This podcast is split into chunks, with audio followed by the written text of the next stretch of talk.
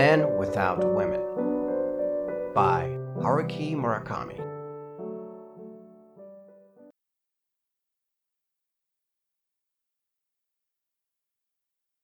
I'm not exactly sure what I'm trying to say here. Maybe I'm trying to write about essence rather than the truth. But writing about an essence that isn't true is like trying to rendezvous with someone on the dark side of the moon. It's dim and devoid of landmarks, and way too big. What I want to say is, M is the woman I should have fallen in love with when I was 14. But it was only much later that I fell in love with her and by then, sadly, she was 14 no more. We were mistaken about the time when we should have met. Like forgetting when you're supposed to meet someone, you get the time of day and place right, but miscalculate the day. A 14 year old girl still resided within her, however. That girl was complete inside of her, not just fragments. If I looked closely, I could catch a glimpse of that girl coming and going inside of M when she lay in my arms as we made love. She would turn old one minute, then become a young girl the next. She was always traveling in her own private time zone, and I loved her for that. I'd hold her tightly, so tightly that she said it hurt. I might have held her too hard, but I couldn't help it. I didn't want to give her up. But of course, the time came when I lost her again. All the sailors around the world, after all, had her in their sights. I couldn't be expected to protect her all by myself. No one can keep their eyes on someone every second. You have to sleep, you have to use the bathroom, you need to scrub the bathtub sometime, have to slice onions, have to stab off the ends of string beans, check the air in the tires of your car. That's how we left each other. Or rather, how she left me.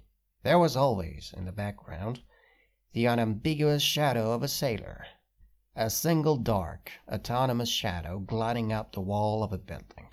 Bathtubs, onions, and air were simply shards of metaphor scattered like thumbtacks by that shadow.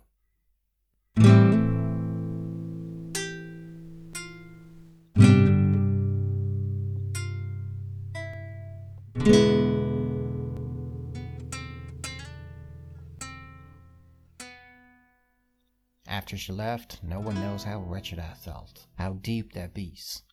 How could they? I can barely recall it myself. How much did I suffer? How much pain did I go through? I wish there was a machine that could accurately measure sadness and display it in numbers that you could record. And it would be great if that machine could fit in the palm of your hand. I think of this every time I measure the air in my tires. In the end, she died. The phone call in the middle of the night made that clear. I don't know where or how or why or what the point was, but M decided to end her own life, and end it she did. And, uh, probably, she then quietly withdrew from this real world. All the sailors in the world and all their sweet talk couldn't save her now, or even abduct her from the land of the dead. But if you listen really closely in the middle of the night, Maybe you, too, can catch the far off sound of the sailor's mournful dirge. When she died, I lost my 14 year old self. Like a baseball player's number that is permanently retired, the 14 year old inside me up and left for good. My 14 year old self was now locked away in a thick safe, intricately locked, buried on the bottom of the sea. The door to the safe won't be open for a billion years. Until then, ammonites and coelacanths will silently keep watch over it. The pleasant west wind no longer blows, and sailors all over the world mourn her passing. Not to mention all the anti sailors around the world. When I learned of M's death, I felt sure I was the second loneliest man on the planet. The loneliest man had to be her husband. I'd reserve that seat for him. I have no idea what kind of person he is. I don't know how old he is. I have no information at all about what he does or doesn't do. The only thing I know is that he has a deep voice. But that doesn't tell me a thing. Is he a sailor or someone who opposes sailors? If the latter, that makes him one of my compatriots. If the former, I still feel for him. And I wish there was something I could do to ease the pain. But there was no way I could find my former girlfriend's husband. I don't know his name or the place where he lives. Perhaps he had already lost his name and place. He was, after all, the world's loneliest man. When I go on walks, I like to sit down in front of the statue of a unicorn. The park with this particular unicorn statue is my usual route, and as I gaze at the cold water in the fountain, I think about this man. And I imagine what it means to be the loneliest man on earth. I already know what it is to be the second loneliest man on earth, but I still don't know what it is to be the loneliest. A deep gulf separates the second and the first loneliest man on earth. Most likely, deep and wide too. The bottom is heaped high with the corpses of birds who have tried and failed to traverse it.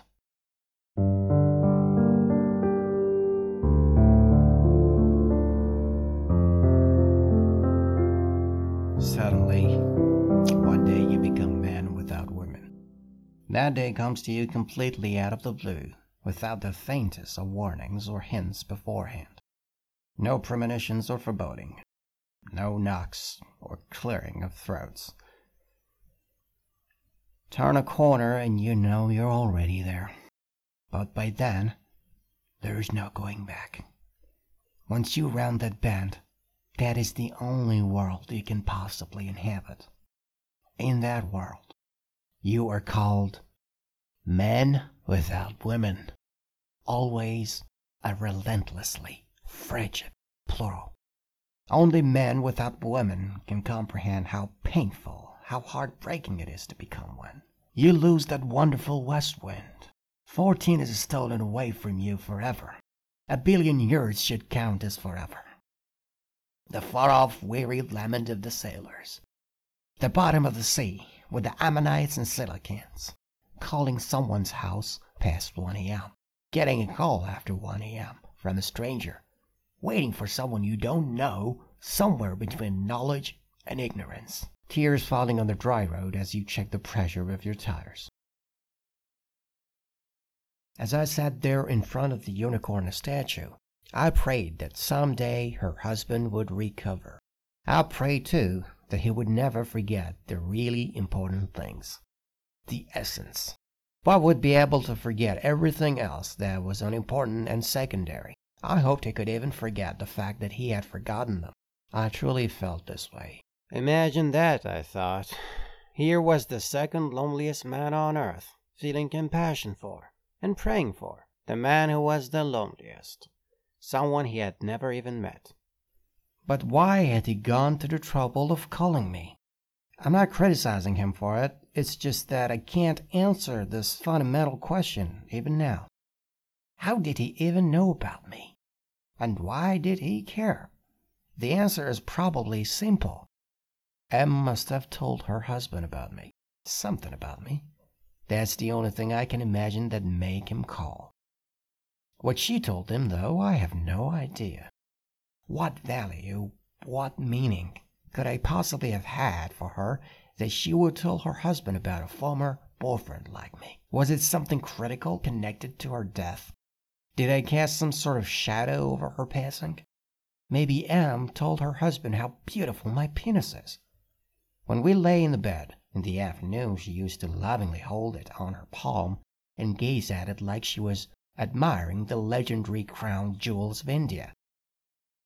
It's so beautiful, she would say. Whether that's true or not, I have no clue. Was this what made her husband call me? Phoning me up after 1 a.m. to express his respect for the shape of my cock? Hardly. That's absurd. Any way you look at it, my penis is less than spectacular. The best you could say is that it's pretty average. Her sense of beauty often left me shaking my head. She had an offbeat sense of values, unlike anyone else. Probably, and I'm just imagining here, she told her husband about sharing half her eraser with me in the junior high classroom. She had no ulterior motive in telling him, and she meant well. It was just a small memory from the past that she happened to share. And of course, this made him jealous. The fact that M gave me half of her eraser would have caused him to be much more jealous than if M had had sex with two busloads of sailors. It's only to be expected. What do two busloads of brawny sailors mean?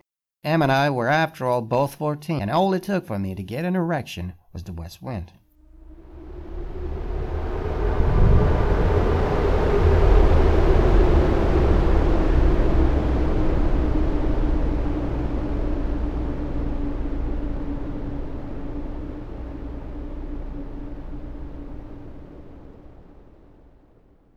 Having a girl break her brand new eraser in two and give me half was extraordinary, like handing over a dozen old barns to a gigantic tornado.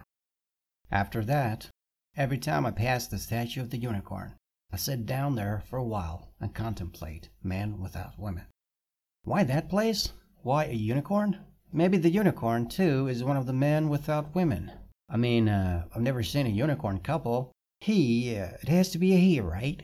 Is always alone, sharp on thrust toward the sky. Maybe we should adopt him as a symbol of men without women, of the loneliness we carry as our burden. Perhaps we should sew unicorn badges on our breast pockets and hats, and quietly parade down streets all over the world. No music, no flags, no ticker tape. Probably. I'm using the word probably a bit too much. Probably. It's quite easy to become men without women. You love a woman deeply and then she goes off somewhere. That's all it takes. Most of the time, as I'm sure you're well aware, it's crafty sailors who take them away. They sweet talk them into going with them, then carry them off to Marseille or to the Ivory Coast, and there's hardly anything we can do about it. Or else the women have nothing to do with the sailors and take their own lives. And there is very little we can do about that, too. Not even the sailors can do a thing.